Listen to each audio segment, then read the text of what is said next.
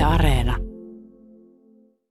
Kyllä ne on kartoitettu, kartoitettu ne pesät Virossa aika tarkkaan, ne kattoaikaran pesät. Ja suuri osa niistä pesistä on tosiaan sähkötolpan päässä, ei katolla tai savupipun päässä niin kuin yle, yleensä ajatellaan, mutta on, on, on sellaisia hienoja pesiä myöskin savupiippujen päässä. Onko se koskaan miettinyt sitä, että miksi ihmeessä täällä Suomessa ei ole näitä pesintöjä tai yrityksiäkään niin paljon, että tänne, tänne tulisi pysyvää kantaa? No sitä on paljon pohdittu, miksei Suomessa on kattohaikarat, kun niitä kuitenkin Virossa heti tuossa Tallinnan ulkopuolellakin on. Mutta siinä on veikkailtu esimerkiksi sitä, että mielellään ei, ei lennä niin kuin suurien vesistöjen yli kattohaikarat, vaikka niitä kyllä Suomessakin nähdään. Ja sitten toisaalta myöskin se, että ei välttämättä löydä riittävästi ruokaa sitten tai syötävää täältä suomalaisilta pelloilta. Plus sitten kolmantena ehkä se, että se ylipäätänsä on levinnyt tosi hitaasti myös Virossa. Et Etelä-Virossa se on tosi vankka se pesimäalue, mutta sitten niin Pohjois-Virossa on vähemmän niitä pesiä jo. Ja esimerkiksi Saarenmaalla on tosi harvinainen kattohaikara. Eli se on sellainen luontainenkin asia. Tässä on hieman puhuttu näistä erilaisista biotoopeista, missä olet liikkunut siellä Virossa. On nämä merenrantaniityt ja sitten tietysti nämä kartanopuistot. Kuinka tärkeä suo on virolaisille? Siellähän on soita. Suo on virolaisille tosi tärkeää, että tota, oli kiinnostavaa, että kun virotettiin 100 vuotta 2018, niin Postimieslehti järjesti tämmöisen äänestyksen, että mikä on tärkein symboli Virossa. Ja sen voitti Suo, sen äänestyksen. Ja taakse jäi esimerkiksi Lennart Meri ja sinimustavalkoinen lippu ja laulujuhlat. niin silloin, silloin se oli tosi niin kuin kiinnostavaa, että miten, miten voi Suo olla näin tärkeällä paikalla. Mutta mä oon sitä kysynyt monilta virolaisilta. Esimerkiksi yksi luontoopas sanoi, että se suo on semmoinen paikka, mihin virolaiset lähtee rauhoittumaan. Ja ne on tottunut liikkumaan siellä, koska siellä on tosi paljon soita. Ja, tota, ja niillä soilla on myöskin hyvät pitkospyyreitit, että sinne suolle on helppo lähteä. Ja tavallaan se on tuttu paikka. Ja tavallaan ehkä jollakin tavalla pyhä myös. No siellä voi sitten nähdä myös mustahaikarot. Eikö se niin mene, että mustahaikara tykkää olla vähän kosteammassa paikassa? No mustahaikara on semmoinen korpien, korpien lintu, että se on itse asiassa metsien, metsien haikara ja se on aika semmoinen piilotteleva, että sitä on hankala. Tarviiko se vettä? Ja tarvii sen verran vettä totta kai, että se ruokailee ja se etsii niin kuin syötävää semmoista niin kuin va, varjoisista pikku Sammakoita ja kaloja. Puroista joo, ja, ja ojista ja muista tämmöisistä mustahaikara yleensä ei pääse näkemään samalla tavalla kuin kattohaikara pellolla, että se ei ole niin, että se on vähän mystinen ja piilotteleva laji.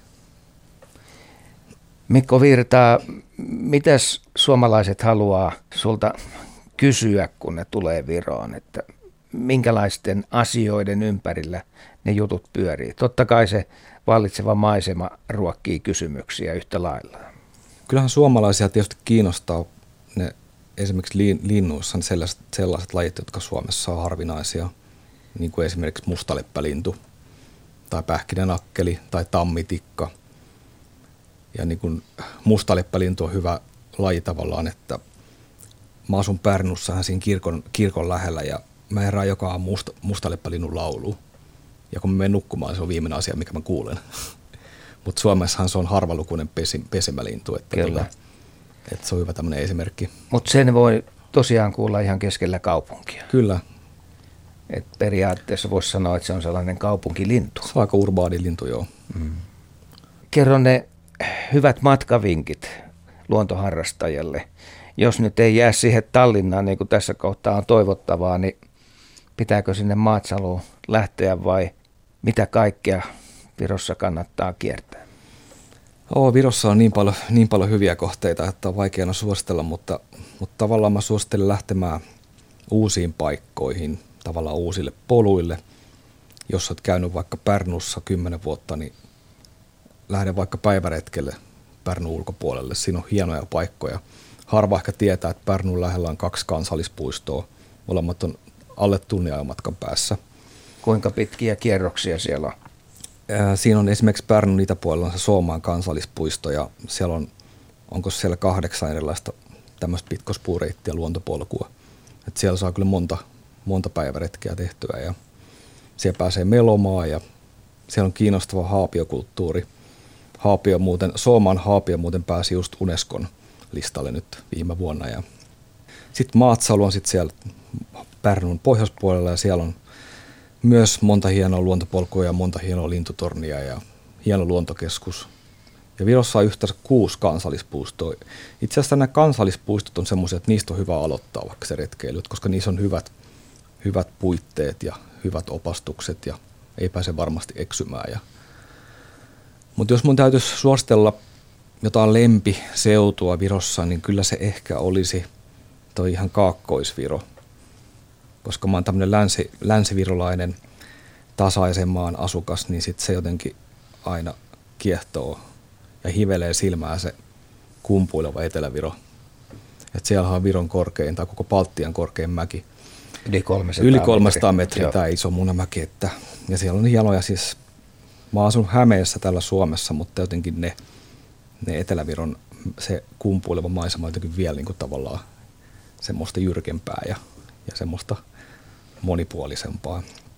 Mutta kyllä hienoja kohteita on myös muualla. Itä-Virossa tämä rantajyrkänne, Ontikan rantajyrkänne, sinne kannattaa lähteä ehdottomasti. Mutta sitten toisaalta Hiidenmaa ja Saarenmaa, siellä on taas sellaisia semmoisia maisemia, mitä Suomesta ei löydy, eli tämmöisiä katajaniittyjä ja lehdesniittyjä ja alvareita, hienoja, jos tykkää kämmiköstä ja kasveista, niin siellä on paljon nähtävää. No sitten tämä kaikkein tärkein asia vielä, kun nyt kuitenkin monessa tapauksessa suomalaisten retki rajoittuu siihen Tallinnaan, niin millaista luontoa sieltä löytyy? No Tallinnassa erityisen hienoja on ne Tallinnan kaupungin puistot ja siinä vanhan kaupungin ympärillä on tavallaan vihreä vyö heti siinä Toompean ympärillä, missä on hirveparkki ja, ja tuomiopuisto ja, ja tämä Tornion aukio. Niin sinne kannattaa kyllä lähteä ihan sille ihmettelemään ja katselemaan niitä valtavia, valtavia jalopuita. Ja erityisesti se Hirveparkin puisto on kiinnostava. Siellä on monia harvinaisia puulajeja ja siellä on yleensä rauhallista vaikea kuvitella, että on ihan tavallaan Tallinnan ytimessä, mutta siellä yleensä on vähän porukkaa. Se saa rauhassa vaikka piknikkiä pitää ja nauttia sitten luonnon rauhasta. Ja sitten tietysti Katriorkin puisto, se on vaikuttava. Ja sielläkin kannattaa kävellä sitten Kumun museosta vähän eteenpäin, että siellä on se vanha tammimetsä, 300 vuotta vanhoja tammia ja, ja siellä kuulee, siellä on se äänimaisema hieno, pähkinänakkelit ja nukkavarpuset ja muut. Kultarinnat lauleskelee. Mutta sitten, jos on kiinnostunut linnuista, niin sitten Paljassaaren niemi on paras, paras lintukohde, jonne kannattaa lähteä. Siellä on kaksi tornia ja hienot lintukosteikot. Mutta Tallinnan lähellä on myöskin kivoja päiväretkikohteita. Esimerkiksi Keilan putous on ihan, ihan siinä puolen tunnin ajan matkan päässä. On to, todella vaikuttava näky. Minkä kokoinen? Se on muistaakseni 6 metriä korkea, mutta se on, se on sijaitsee tavallaan semmoisessa hienossa laaksossa ja sinne on helppo mennä. Ja se on myöskin syy, miksi se on yksi Viron suosituimpia tämmöisiä luontonähtävyyksiä, että se käy 100 000 ihmistä vuodessa, koska se on niin lähellä Tallinnaa ja se on niin hieno paikka. Ja siellä on myöskin luontopolku, missä voi tutustua siihen puistoon ja luontoon tarkemmin.